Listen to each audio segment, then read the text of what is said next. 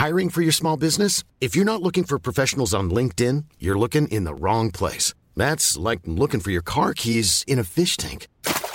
LinkedIn helps you hire professionals you can't find anywhere else, even those who aren't actively searching for a new job but might be open to the perfect role. In a given month, over 70% of LinkedIn users don't even visit other leading job sites. So start looking in the right place. With LinkedIn, you can hire professionals like a professional. Post your free job on linkedin.com slash people today.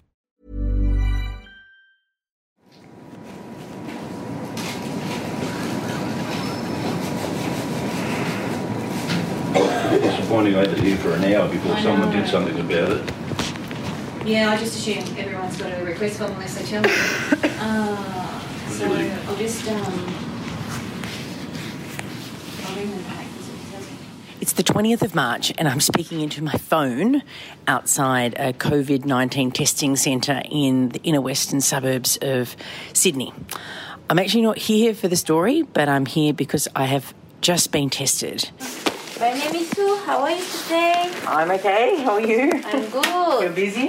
yeah. Tell me about it. okay, your name, date of birth. Amanda Sharon Tattersall. I have um, some symptoms, this sort of breathless cough, and one of my close family members was diagnosed with COVID a few days ago. Okay, I'm going to try the swab in this one on in your throat. Uh-huh. But this one going to your throat first and then go to the your nose. Ah. Yes, okay. Oh my god! All good. Wow. Okay, another one. Oh shit. okay, yay. It's hard to really take in what's going on.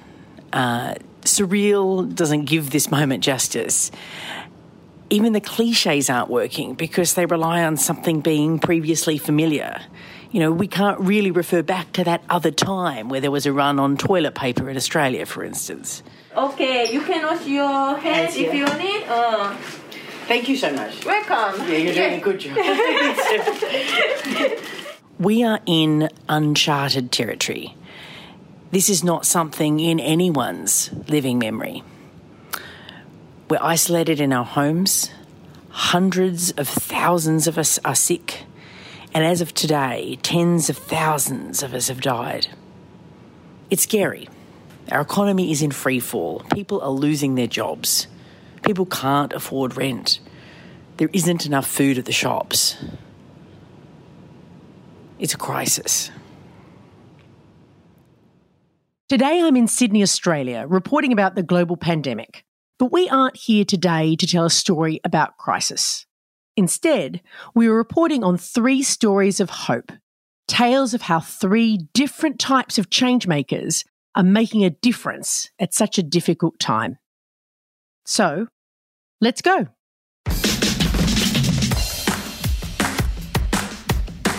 I'm Amanda Tattersall. Welcome to Changemakers, the podcast telling stories about people changing the world.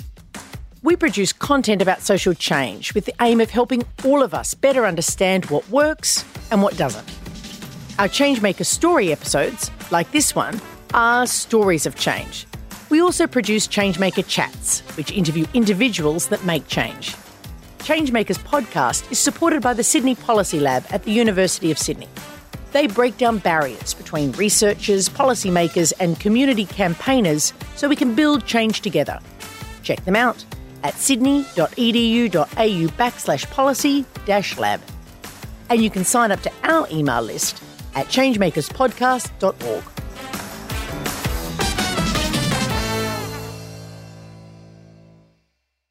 So we're in a pandemic.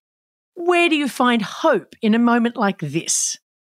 My first thought was, we've had pandemics before, right? And the human race made it through. Surely there are some inspiring lessons from the past that we can lean on in our hour of need. So I spoke with Dr. Claire Hooker, who is a senior lecturer with Sydney Health Ethics at the University of Sydney. She researches how society responds to infectious diseases. I thought she might be able to make me feel better. The overwhelming narrative of most um, epidemic or pandemic outbreaks has been one uh, that reveals just how badly societies are fractured. They reveal how poorly we treat those who are least advantaged and most vulnerable in our societies. Oh, previous outbreaks and pandemics have been very notable for the swift capacity to place blame or identify particular social groups, and as a result, to see um, extre- often extremely brutal treatment of whatever the stigmatized social group happens to be. Oh no, this is not what I was hoping for.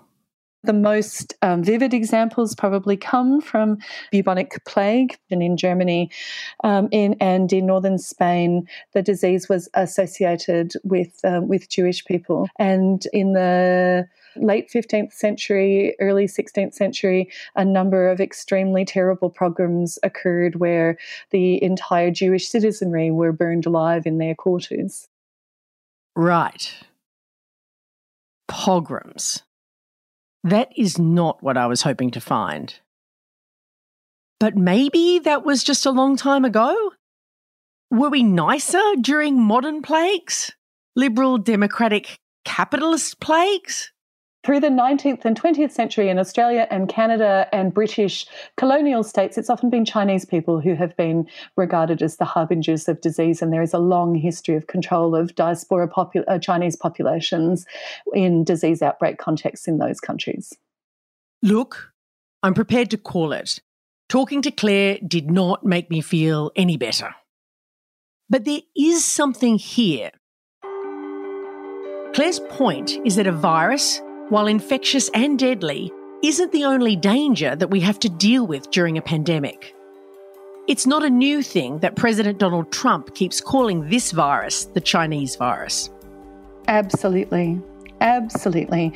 In fact, it, feels like a very almost seamless um, continuation of a, a, a long, long standing historical trend.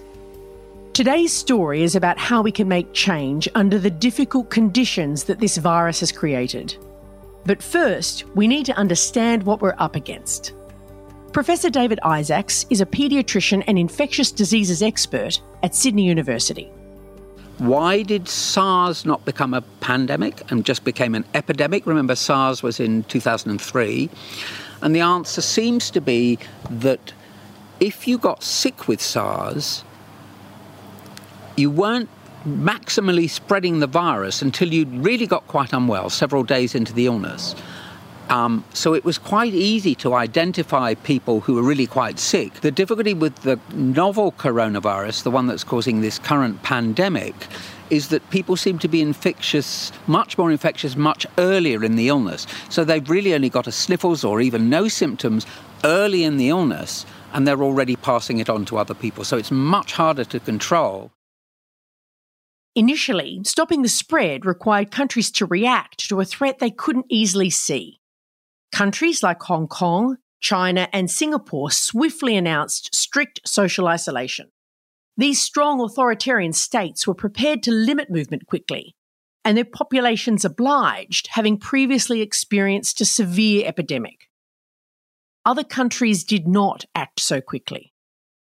But like the pandemics of the past, it's not just about the immediate illness.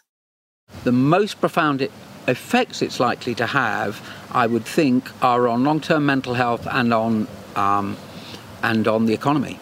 Those are my big worries. But there's studies showing that if you put people in social isolation because of a pandemic like SARS, that has a profound effect on their mental health both at the time that they're there, but for months or even years afterwards, they are more anxious than people who weren't put in isolation. People are already losing their jobs at a scale similar to the greatest recessions that we have ever had. When crisis usually hits, we turn to each other and hold each other up. But this time, we need to physically isolate to stop the illness. The crisis affects everyone, but those who have the least will be hurt the most. 2020 will be the most pivotal year in our lives. Across the next decade, our health, mobility, welfare, economic strength, our climate, and our well-being will all be shaped by how we respond to this moment. So, what will happen to us?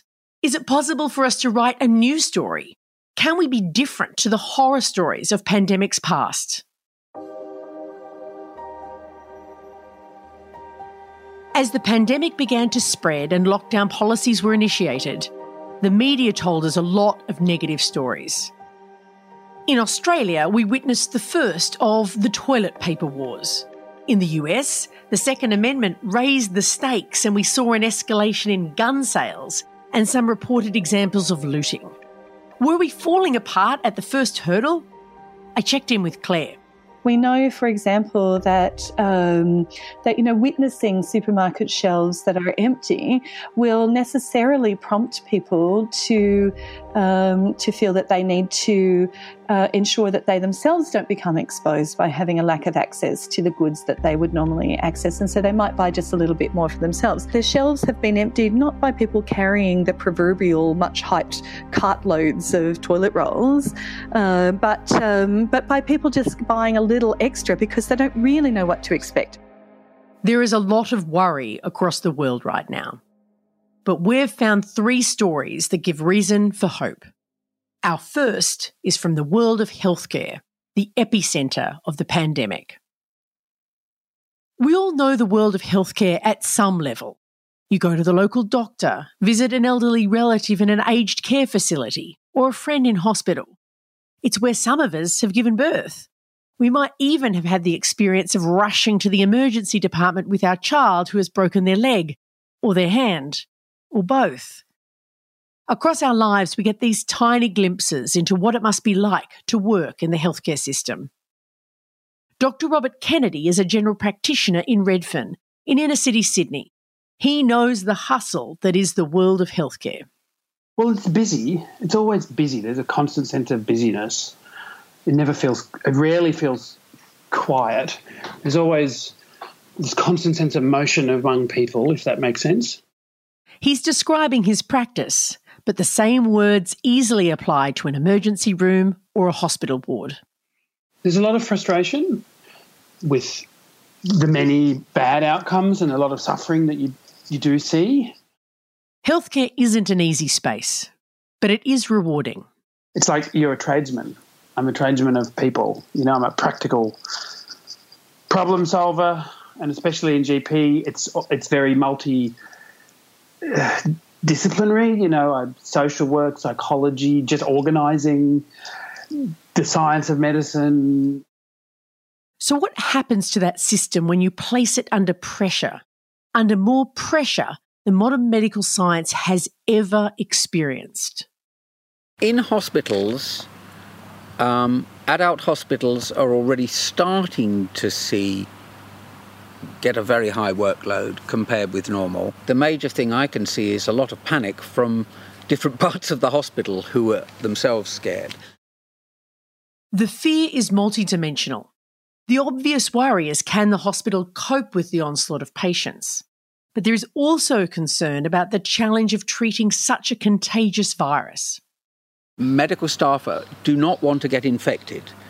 They don't want to get infected not only for their own sake, but because if I get infected, that means that everyone that's been in contact with me in the days before I got sick has to self isolate. Mm. And so there are lots of measures in place um, to prevent the spread, and that involves wearing personal protective equipment, PPE we call it. You can imagine the difficulties, and there's a limited amount of PPE. So we're talking about scarce resources as well. The local doctor's surgery has had to change too. I'm busier because my work is split into two arms. One is managing the pandemic side of things, which has a range of manifestations, and the other is the fact that everything else goes on anyway. There's a lot of anxiety. Doctors have had, have had to assume the roles of giving instructions authoritatively rather than a, a cooperative purely cooperative and everything is, you know, just proceeds as normal. Anxiety isn't frequently associated with moments of creative breakthrough. But this moment isn't only filled with anxiety. Practical people, like tradespeople, are problem solvers. And delivering healthcare under difficult circumstances presents plenty of problems that need to be overcome. Tell me what you see. Is there any signs of sort of hope in this dark time? I think it's very 50 50. I mean, sometimes I see, even in myself, I see, wow, this is actually me stepping up to a situation. I'm trying to do things right. Maybe I should do this more often, you know, instead of just going with the flow of, of you know, you, you look at everyday practice and you think, were we really good enough before, even, you know, and you reflect, maybe this stepping up is actually a, a model for stepping up generally. Um, and sometimes I see we see a lot of open communication among doctors that normal, you know, free distribution of information and really active sharing, and there's also camaraderie in the corridors. Definitely all of that. But as a systemic, as a systemic thing, I'm I'm, I'm not really seeing it. I feel it's a little bit.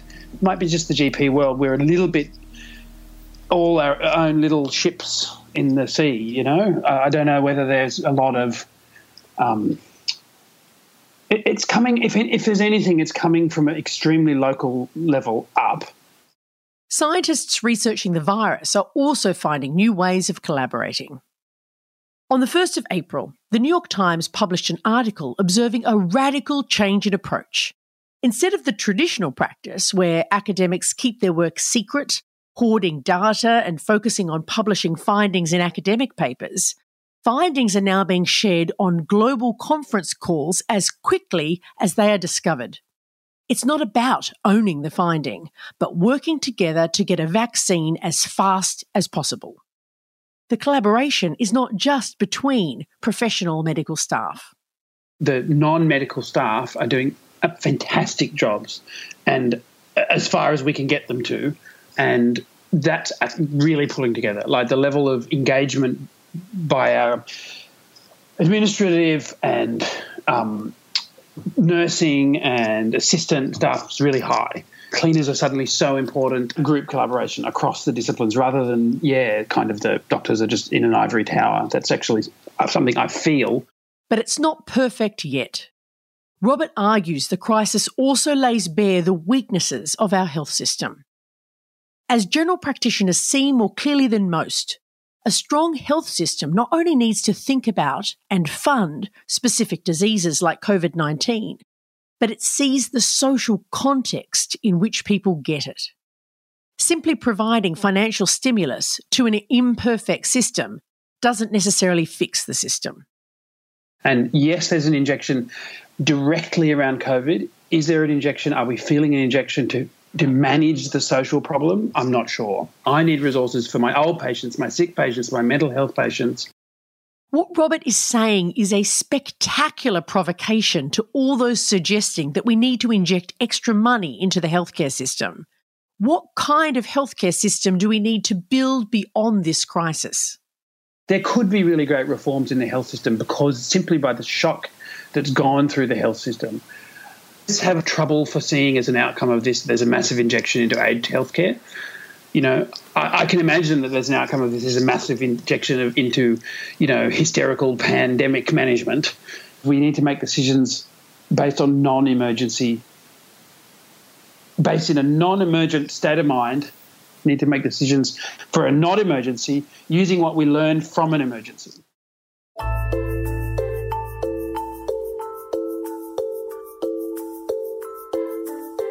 Our second story is about how mutual aid can be a potent tool in this crisis.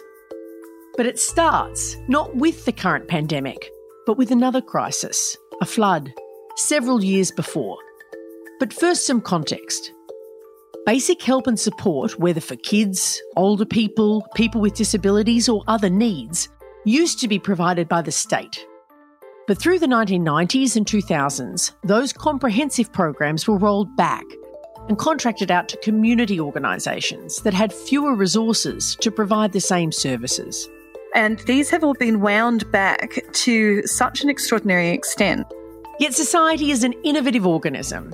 As the state retreated, new social networks formed. I think that normally mutual aid and volunteerism and bartering and exchange and black markets always exist, but they are often invisible and they're not necessarily recognised because they become very normal in people's lives. And those processes run in parallel to institutional support services, um, you know, which might be run by councils or government agencies or NGOs, which um, get tenders and contracts. That was Alex Kelly, a strategic communications consultant and an instigator of a mutual aid group. She argues that local informal support comes into its own in a crisis. Whereas if you're in an immediate environment with people next to you, your neighbours, the people on your street, the people in the town next to you, um, you can be there straight away. Um, not necessarily with the same degree of um, planning or crisis responsiveness that an institution might have, but often with life saving um, immediate response. In Lismore, just south of the Queensland border, a culture of political activism has connected with the practice of mutual aid. You may be familiar with some of these leaders because in episode two of Changemakers, we told the story of how they set up a group called Gasfield Free Northern Rivers in 2010 and stopped gas mining in their community. These people have form. The last few years in Lismore have presented waves of crisis. In 2017, there were severe floods caused by Cyclone Debbie. Elly Bird is a local councillor in the area and active in many of the social networks, particularly ones that help vulnerable communities. Uh, the entire central business district was inundated. Huge amounts, huge residential areas uh, were inundated. You know, more than 2,500 residences, plus a really massive number of businesses. Uh, so, in the immediate aftermath of that, um, a social media Facebook group started up, and that group rapidly got 8,000 members. That group then contacted the council, who then asked Elly to play a role. And so I called on on my Gasfield Free networks uh, of people who were really used to organising uh, on the ground. And then we, over the next three or four weeks, we uh, essentially coordinated ourselves to support the impacted community um, by coordinating all of the spontaneous volunteers or all of the people that were busily running around trying to trying to help. It made a difference that the Gasfield Free Network was already in relationship because we were part of a social movement, we were used to taking action without waiting to be given permission to do so. So we were used to, uh, I guess, operating outside of traditional constraints. And so I really feel like that's what gave us the uh, experience and the motivation to just get stuck in and get organised and just start um, really doing the work that needed to be done. It wasn't just that they knew each other. The Gasfield Free leaders were really conscious about the kind of support they wanted to provide.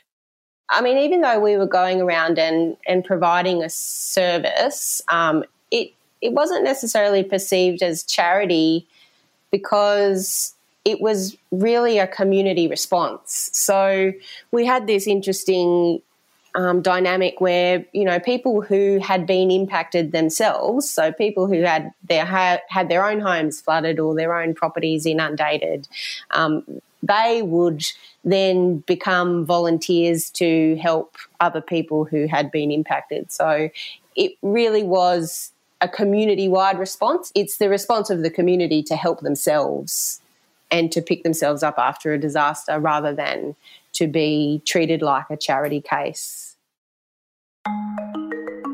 It might seem like semantics, but how you provide help makes the world of difference. Providing help to someone is different from when people work together to help each other. Benevolence can easily feel condescending. Being patted on the head by a professional is different to being supported to stand up on your own two feet by a neighbour.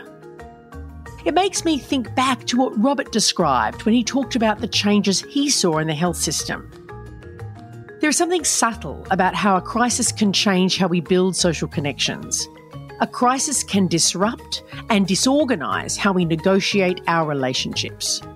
When the crisis is so immediate and the stakes are so high, some hierarchies and barriers whether between doctors, nurses, and cleaners, or even across an entire community like Lismore, can ease off.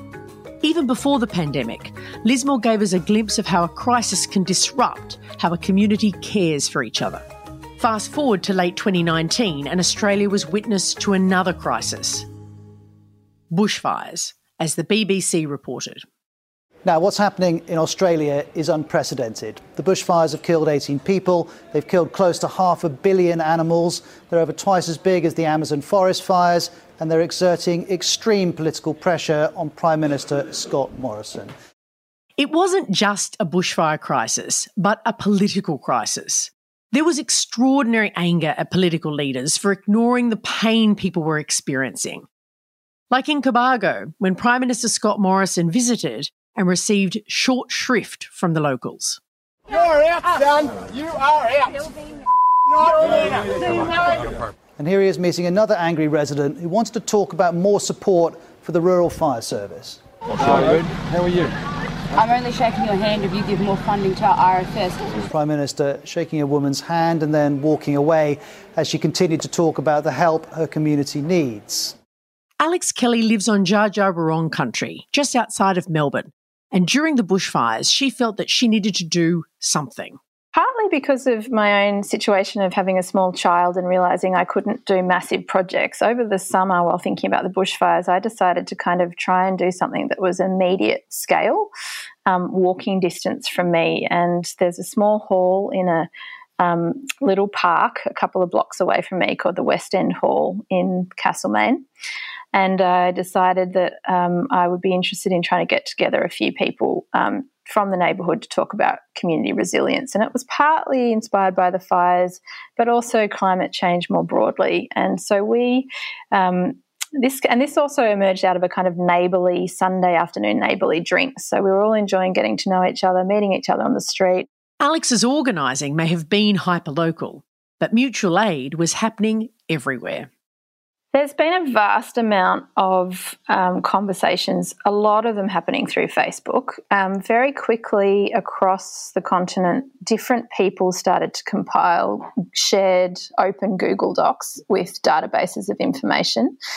Some of that material initially was coming out of the United States, where there's quite a body of work around this. There's a network um, called the Mutual Aid Disaster Network in the US, which is quite rooted in kind of an anarchist and um, very autonomous sensibility, and it emerged after Hurricane Katrina. We had had conversations with people involved in those networks in the US, and we're looking at a lot of their materials. And very quickly, um, a lot of those materials were being shared around and then repurposed.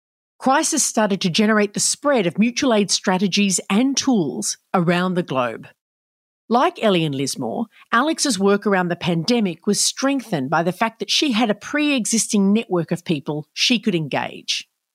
So, as soon as I realised this um, pandemic was going to hit us here, um, I put out uh, an email to that network and asked if people thought we should do another letterbox drop and reach out to that to, to the broader community around us. Um, so since then, we've um, put out about 480 flyers, which is sounds like a lot, but it's interesting. It's only three big long streets and then sort of six cross streets. We've got a WhatsApp group, we've got a Facebook group, but importantly, we've set up a shared phone number for those in our community that don't use technology, you know, the internet, WhatsApp, or Facebook. There's some people on the street who've organised a um, food drop on their doorstep. They've got an outdoor fridge and freezer, and they're making a food exchange and, and making that known to the wider community as well. We've already seen some food shortages.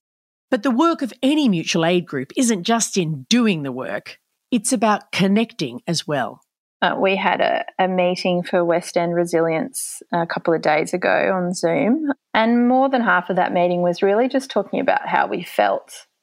And, you know, we were going to do a check in in the meeting, check in round, and then go into like some of our planning. But it became apparent the check in round was actually just really critical and that contact and sharing of our fears and you know we were crying with each other on the zoom call and we've only all just met recently um, but it was so important This connection not only helps people to process the crisis, but as Elly saw up in Lismore, it helps them to manage their own anxiety. I've always thought for a very long time that you know the antidote to despair is action. Uh, so I think in these sorts of times, people are very motivated to to act and to and to help.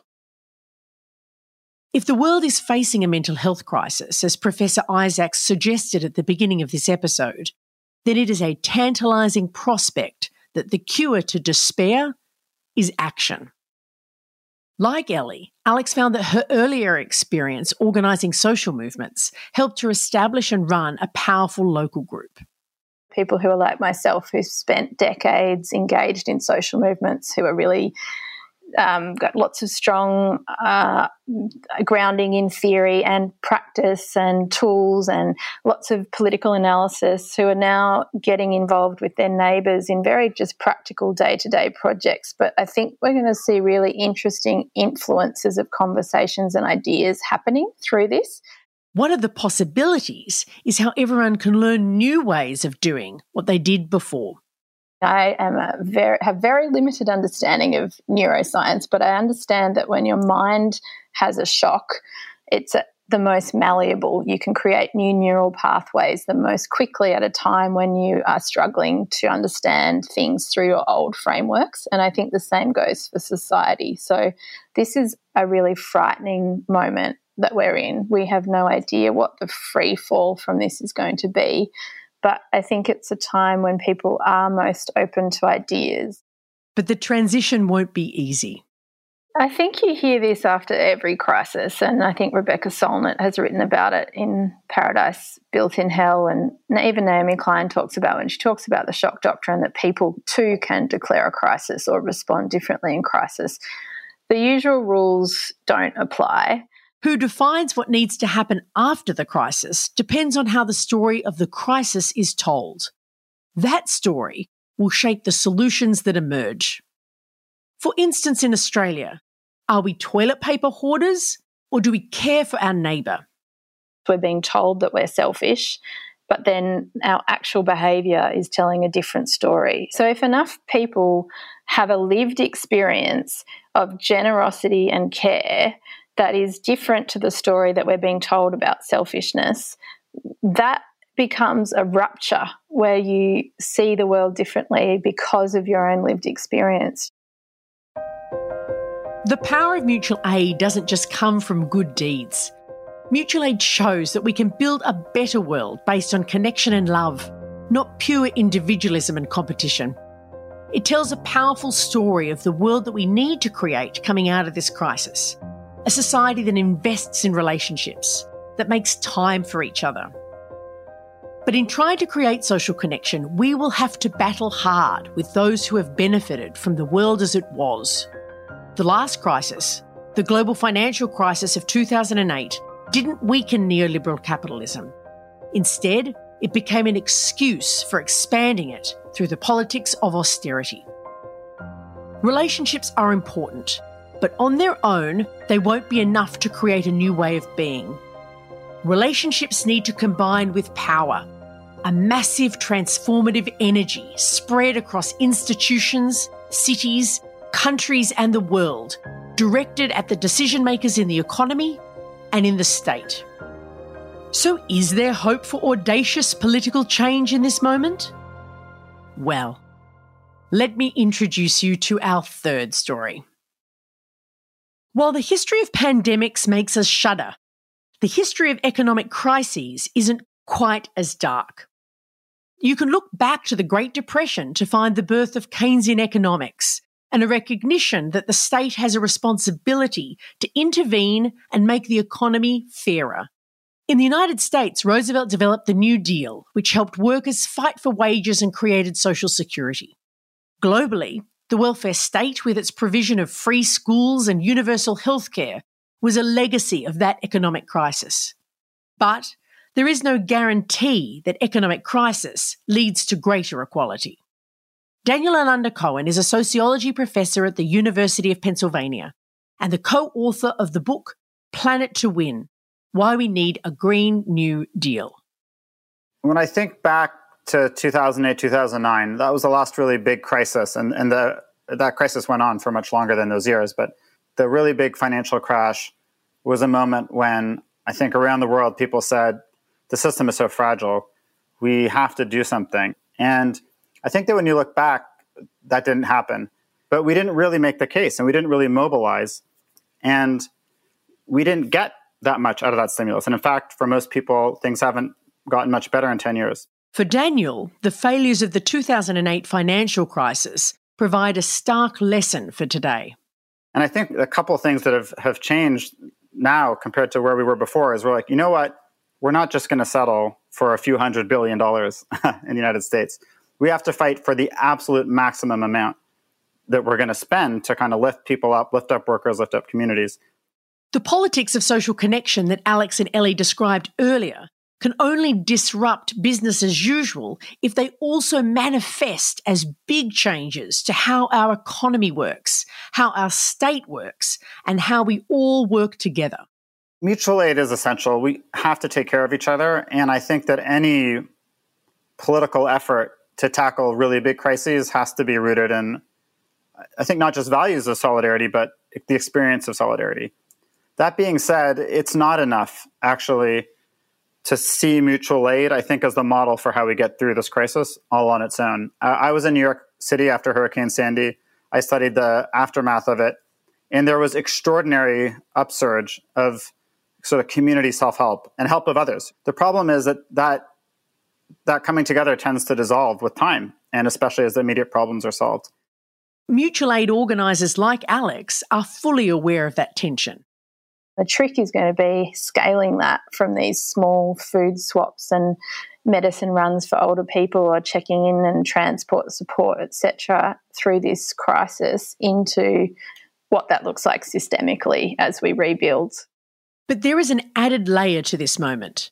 We don't just have a health crisis and an economic crisis, we have a climate crisis.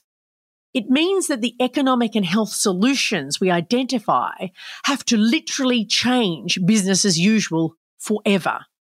We can't pump prime ourselves back to the old carbon intensive economy that was killing us. What we need to do, I think, in our view, and I've come together around this plan called Green Stimulus with uh, 10 other people who are sort of wonks or academics or, or policy advocates from you know different sectors, from a marine biologist who works on oceans to you know, a, a, law professor who works fundamentally with labor unions on, on just transition issues. And what we wanted to put on the table is an agenda of uh, rebooting the economy fundamentally rooted in ways that will help the climate by decarbonizing, by making people safe from extreme weather disasters, and bring jobs and investment to workers and to communities of color, indigenous communities, and, and working class communities. The green stimulus has a big vision but what's making it work is that it's really specific too. And we've done some polling in the US, for instance. And if you say, do you support a $2 trillion green stimulus? A majority says yes, but the Democrats say yes, the Republicans say no. They don't support this. But if you get down a bit more specific, do you support investments in electric buses? Do you support investments in retrofits of low income homes? Um, do you support investments in renewable energy or in a smart grid to make it easier to sell energy uh, from solar panels back to the grid? Um, and there's a few other examples of these concrete policies. Not only is the support extremely high, but even the majority of Republicans support these things. So I think uh, one of the things we're trying to do right now in a very tense political moment is say, we are going to have to rebuild from this crisis. When you drill down into the details of what it means to do a green stimulus, that's actually really exciting to people. So often, action on climate change is seen as too hard. Up until now, climate change has been seen as a problem, at loggerheads with economic prosperity. But in the aftermath of this pandemic, bold stimulatory action on climate change is the solution to the economic crisis. This moment could reframe the climate debate. But it goes further. This is a moment where we can learn from the health crisis as well. We've all learnt the language of flattening the curve reducing the spread of something sooner is radically more successful than letting it grow exponentially and get out of control. That metaphor applies to climate change. We need to flatten the curve of carbon emissions. And just like the virus, flattening the carbon curve will save lives. But strategy isn't just about coming up with big ideas. It also means building a powerful movement for change with clear targets in mind. We're going to have to build a really big coalition around it that I think takes grassroots movement seriously and takes the state seriously. And this is what's so important about Alexandria Ocasio Cortez and the other generation of lawmakers who've gotten in in her generation this, around the same time, and of seeing the project of social movement organizing and progressive political action from the, from the state, from the government, as being one and the same thing. These strategic questions are being debated across the world right now, and not only by progressives. The role of the state is central as each nation works out who it will bail out and how. Nation states are debating different approaches to lockdown. Some focus on the elimination of the virus, others argue to lift the ban based on economic revival. What will happen to our liberties, like freedom of assembly, as lockdowns lift? Does the state step back freely? Or do we retain an authoritarian turn?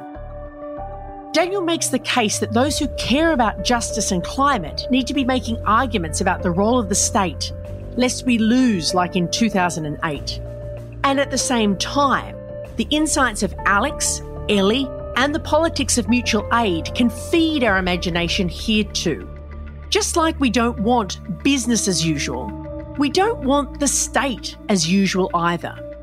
A benevolent power over state can suck agency and meaning from those who need help. And usefully, the kind of local practice that Alex and others exemplify speaks to a kinder, more connected state practice. This is really clear for Alex. I think this is a moment where we really need to be listening to people who work on disability and access issues because a lot of the challenges that we're going to be facing as a broadly speaking are challenges that they've been facing for a long time and have a lot of expertise in. Listening and connection doesn't start and end at the hyperlocal. Our big policy demands need to also transform how the state does its work, not simply what it funds. This is a big moment. I think the concept of the possible is really changing. If we look out into the future and thought, you know, in 10, 20, 30 years, we're going to face a real fork in the road between barbarism and some kind of humane alternative, I feel like that fork is coming way, way sooner than we expected. And I personally find that terrifying. At the same time, as I've been saying, I think the options for really progressive policies are also far more tangible than they've ever been. So it's an extremely exciting moment. Uh, we have movements stronger than we've ever had them. We have argu- arguments that are better. We have more charismatic, compelling politicians that we can really um, hold accountable and at the same time we face this nightmarish situation so it just feels like every single day is kind of part of this epic struggle now that will define the decades ahead i don't know if that feels good or it feels bad but i think it's important to recognize that that's where we are and to find a way to to make this moment count the time of crisis is the age of the change maker for in this moment more than any other in living memory let's make it count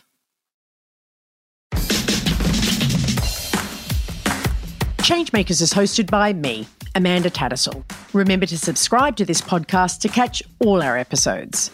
This is series four, so there's plenty to be inspired by in our back catalogue. Changemakers is produced by Ben Keating.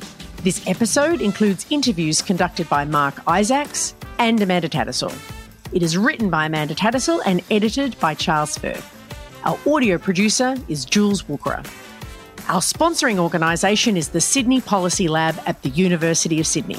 They break down barriers between researchers, policymakers, and community campaigners so we can build change together. Check them out at sydney.edu.au backslash policy dash lab. We are also supported by the Organising Cities project funded by the Halloran Trust based at the University of Sydney. Like us on Facebook at Changemakers Podcast and check out changemakerspodcast.org for transcripts and updates on all our stories. And don't forget to register for one of our trainings. We have designed some free Changemaker trainings just for pandemic times. They are weekly and fun and designed to help people think and make change. You can find out more on our website.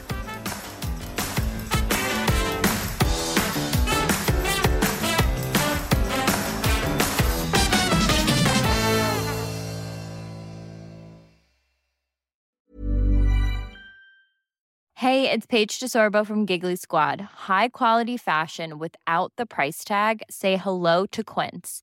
I'm snagging high-end essentials like cozy cashmere sweaters, sleek leather jackets, fine jewelry, and so much more. With Quince being 50 to 80% less than similar brands. And they partner with factories that prioritize safe, ethical, and responsible manufacturing. I love that. Luxury quality within reach. Go to quince.com slash style to get free shipping and 365 day returns on your next order. Quince.com slash style.